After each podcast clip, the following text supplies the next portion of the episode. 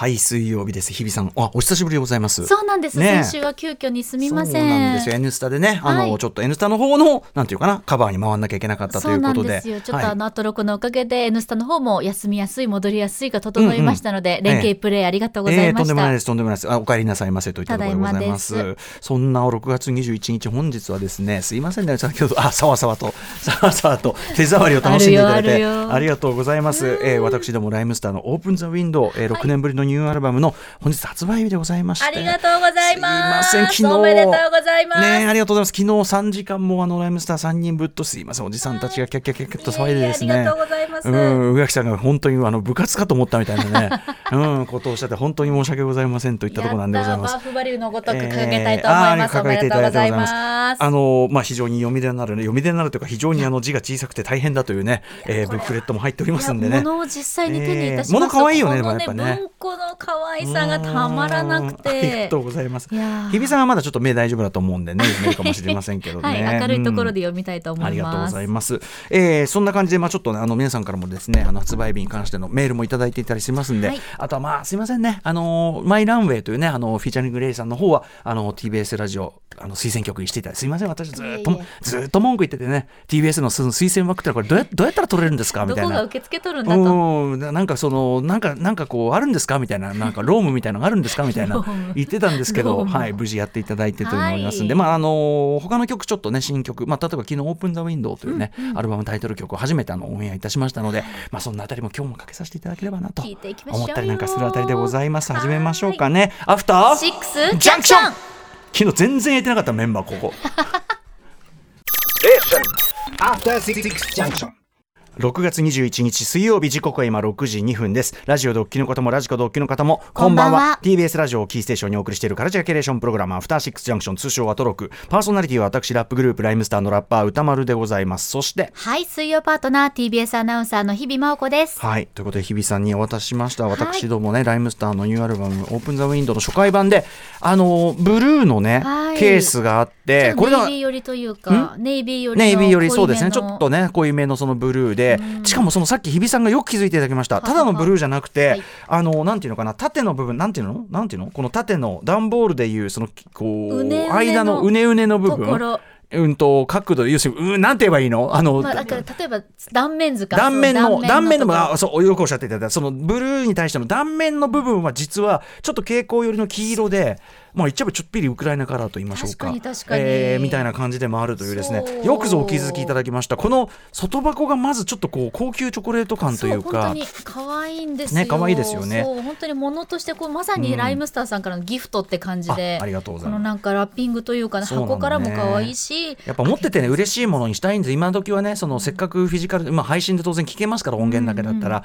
あの CD をお買い上げいただく以上はやっぱ物として可愛くしたいと、う。ん。でこう四角い窓が開いててそこからジャケがちょろいと顔を出している。ねこれ今これブックスタンドに立てかけてますけど。絵になるね。絵になるんですよ、ね。ちょっとしたこう小さな絵画みたいに小窓がね、長方形にありますから、はい。ありがとうございます。こちらのイラストはえーガキヤイサオさんというねここのところずっと我々のあの作品のね、ええーイサムあガキヤイサオイサムさんございますああガキヤイサムさんに書いていただいて、であの木村豊さんというね、ち死んだら J−POP が困る一言木村豊さんにデザインしている、ぜひこの初回版のですねまあもちろんそのブックレット文庫本当にあの120ページ超え、えー恐ろしい級数になっております、えー本当に読み出がございます、こちらを聞きながらアルバムを聴いていただくとよりね理解が深まるという感じなんで、ぜひお買い求めください。なんか風の噂ではえっ、とチャートの方もなかなか調調子いいようですよというようなねことらしいんでね、ぜひぜひ皆さんお力添えいただけると、この番組のさらなる、えー飛躍にもつながるといったちなみに1曲目はアフターシックス。いやこの番組のテーマ曲こんなに嬉しいことはないってですよそうですか。これは。一発目やっぱり。これアフターシックスやっぱりその番組オープニング曲でもあるんで、えー。当然始まりっぽいのもそうだし、うん。やっぱね始まり以外に置けない曲ですよねこれね。いや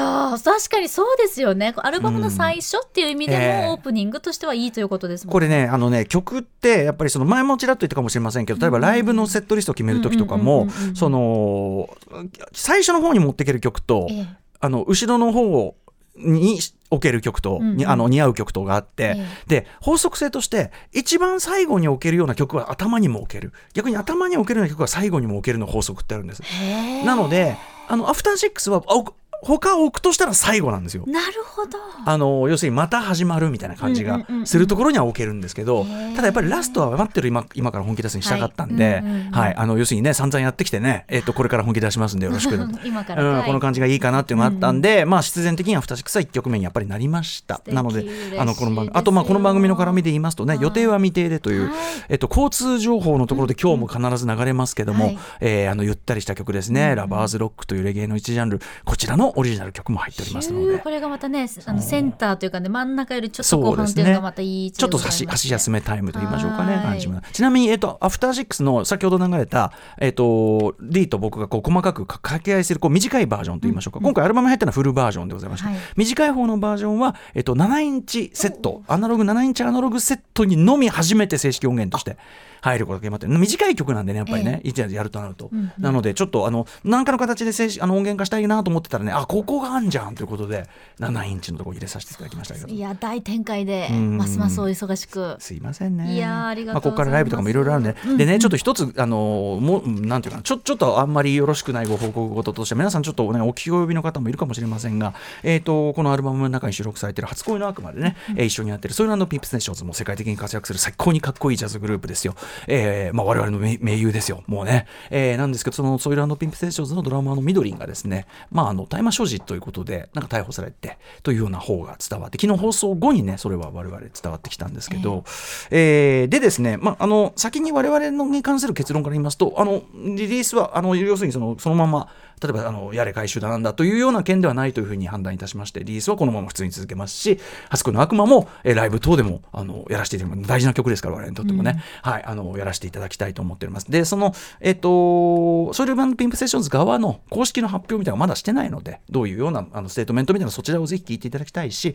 あと、まあ、うん厳密に言えばさらにその、なんだ、いわゆる刑法的にどういうことになってくるのかっていうのはまだ全然分かってないんで、ちょっと私からこの現状では言えるのはここぐらいまでで、僕もまだそこの本当のあたりのよく分かってないんで、うん。言えることここぐらいまでなんですが、あの、少なくとも我々のこのリリースとかツアーに関しては、あの、そのまま、順ななつがなくやらさせていただこうと思うんで、ライブでもやらせていただこうと思うんで、はい、えーそのあたりご了承いただければというふうに思うあたりでございますね。ということですよ。はい。うん、まあまあまあ、そんなこともありますけども、まあ、リリースもしましたし、はい。で、あの、ミュージックビデオの方もとかね、あとね、追って、だから今時っていうのは、あの、例えばさ、ミュージックビデオって昔はリリース前に、はい。とか、リリース当日とかにこう、ボーンって出したりして、一気にドそう。ンと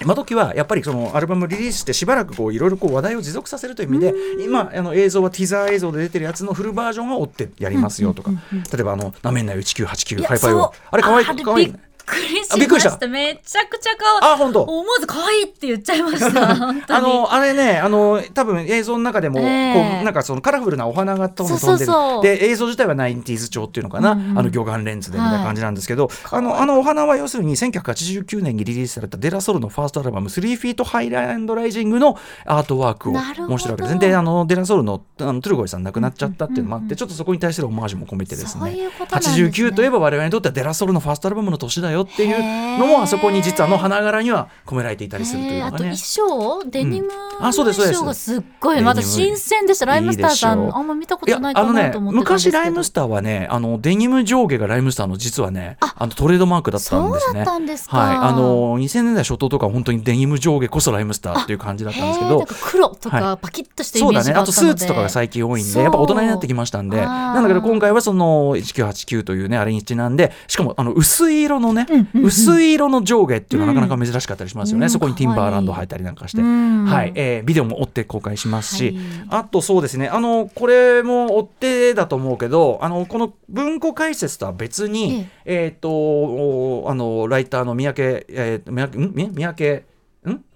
三宅翔一さん、失礼しました。三宅翔一さんにインタビューしていただいた、あの、オフィシャルインタビューっていうのも追ってまた、あの、出たりします。これ、あの、文庫の内容とはまたちょっと違う内容の切り口になってたりしますんで、はい。あのそもそも三宅さんが番組あのあれだあのライムスターの公式ホームページに今上げていただいてるアルバム解説文が素晴らしくってめちゃくめちゃくちゃいいんであのぜひちょっとこれも読んでいただきたいなとかりました。とかあのいろいろアクションがあります。あとはい。その、なんだっけあの7インチセットが出てねこれあのねレコードプレイヤー付きで超コレクターズアイテム。あれなんかあのケースにこそうですケースに入った。うんありますよとか、ライブもいろいろライブツアーも当然ありますし、来年の武道館ね。武道館までには粛々と緑が出てきてくれることを祈るばかりというかね。すいませんねって感じですけどもね、まあ、すいません余計なこと言いましたけどあの待ってるよって感じなんだけどあのーあとピューロランドがありますからねそうですよ。あの伝説の忘れられない昨年はやっぱりあーそうですねグデさんとのコラボレーション。との絡みがありま私まだあのグデさんとコラボしたあのタオル、はいもったいなくてうん袋に入れたまま飾ってある。あありがとうございます。可愛いもんね。今年もあのグレさんとのライムスターとのコラボグッズっていうのも、もちろんあの新規でまた用意しておりますし、今年は今年でねまたスペシャルゲスト誰来るのかな。ピューロランドはえっと7月2日二日7月2日にはいえっと2部制でやる。もうもうチケットちょっと手に入りませんけどいやいね。やいやいや。とかあるし、あとまだね言えないはい。ライムスいろんなね。おも新展開あの新展開？そそうだな新展開っていうかあの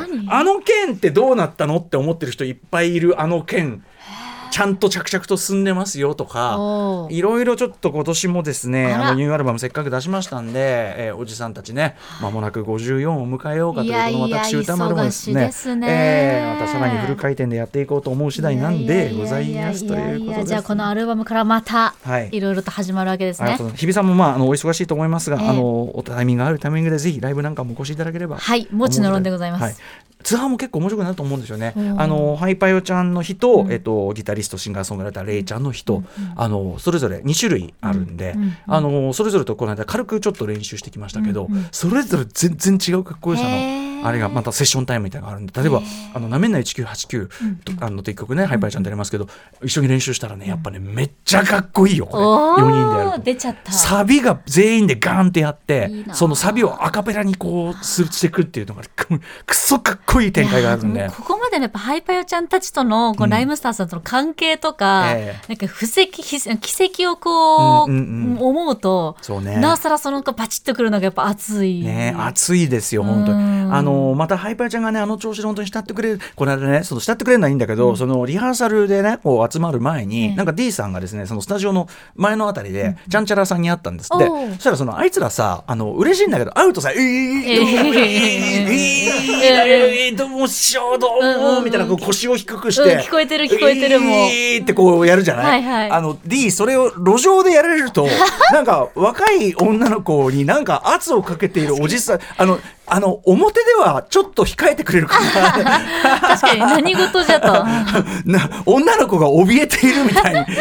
なっちゃってるんで みたいな。そうなんだよね。なのでまあでもそんなことも込めてですね、あのハイパーちゃんともやるのもあとレイちゃんとも間違いない超スーパーセッション用意してますんでね。えーツアーもぜひあのお近くというかねタイミングが合う時、もうすでに公式あの日程も発表になってますんでチケットも発売になってますんで、ええうんうん。えーおお越しいただきたい。そしてえー、と来年2月16日の武道館、ね。全員集合と行きたいところなんで全員集合と行くといいな。全員集合と行くといいな、ね。あとはザキヤマさんが出るのかどうかこのあたりもね、えー楽しみにしていただきたいと思いますじゃあちょっとすみませんけどあの曲かけてよろしいでしょうかね。ぜひ。すみません。あの昨日初めて宇宙初オンエアさせていただきました、えーアルバムタイトル曲「オープン・ザ・ウィンドウ」えーフィーチャリング JQ フロムナルバリッチです。昨日の曲の解説昨日しましたけどこれとにかく本当に一番時間かかった曲で何時間かかったって言ったらやっぱり歌詞だったんですけど、うん。僕の2番の歌詞ですね。えっ、と昨日いろいろ言った中でちょっと一個言い忘れてることがあるとしたら、つまりそのオープン・ザ・ウィンドウ窓を開けて、まあ、風通しを良くしろ世の中のっていう、そこに考え至る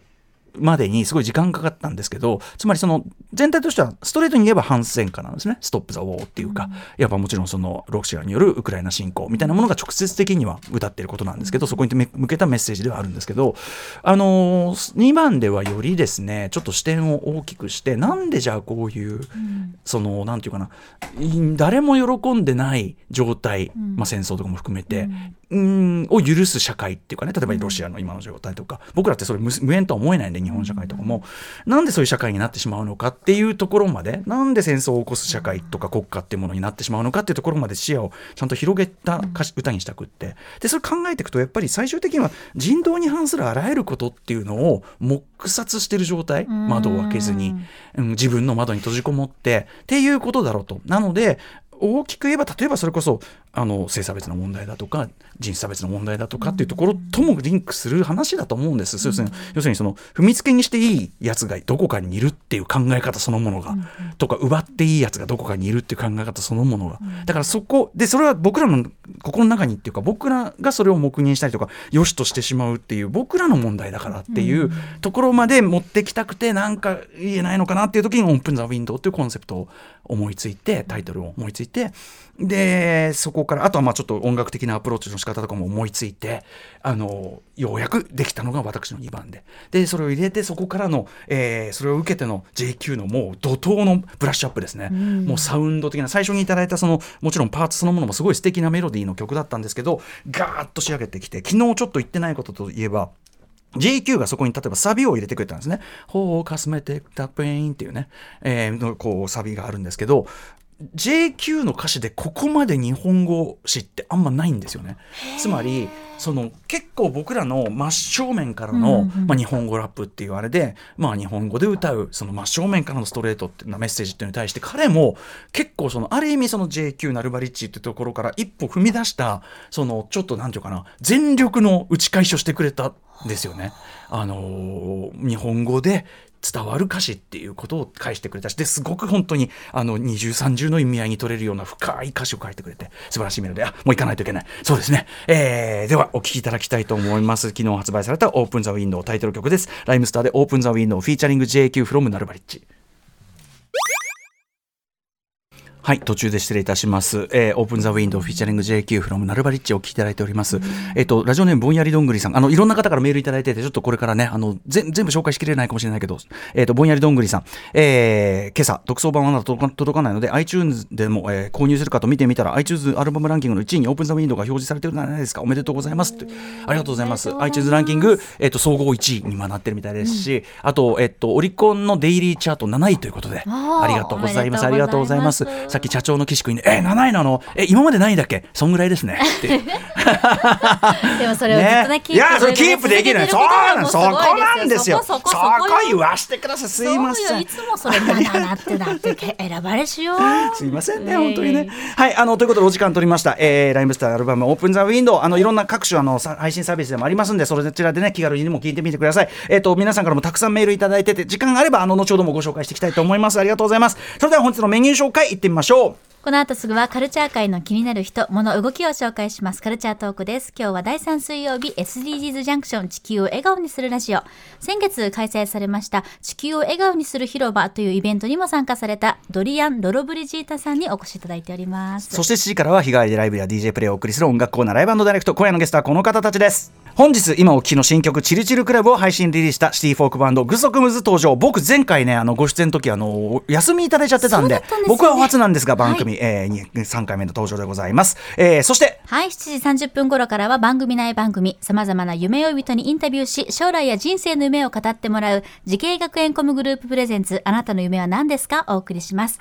そして7時45分頃からは新概念提唱型投稿コーナー。本日は過去録ですでは8時台の特集コーナー Beyond The Culture はこちらです。特集上映開催記念。知る人ぞ知る唯一無二の映画作家ジョン・カサベテスって誰なんだ特集。はい、主に1960年代から80年代にかけて活躍し、インディペンデント映画の父とも言われる俳優にして映画監督のジョン・カサベテスさん、うん、えー、まあ、あの奥様の女優の、ね、ジーナ・ローランズさんとのコンビとか、えー、あとピーター・フォーク名優でね、いっぱい作品とか作ってますけども、えー、いろんな映画監督に影響を与えたジョン・カサベテス、うん、えー、なんだけど誰もジョン・カサベテスのような映画は撮れないという人でもある。僕もめちゃくちゃ大ファンなんですね。はい、えー、そんな彼の代表作6本をまとめた作品、レ上映レ、レトロスペクティブ、解雇上映、えー、ジョン・カサベテスレトロスペクティブリプリーズということであの90年代に1回開講上映があってそれのまあまたやるよということですね、えー、渋谷シアターイメージフォーラムで24日土曜日から開催されるのを記念いたしましてカサベテス入門特集を行います。解説してくださるのは1990年に出版された雑誌スイッチのカサベテス、えー、特集別冊で、えー、日本でのカサベテスブームの火付け役となった。つまり私が直接的に影響を受けたこの方のそのいろんな方なんていうのあれでアクションであの私もカサベテスファンになったという。はいも、えー、元雑誌編集者で映画プロデューサーの松田博子さんお迎えしてお話伺いたいと思います。それではアフターシックスジャンクション行ってみよう。アフターシックスジャンクション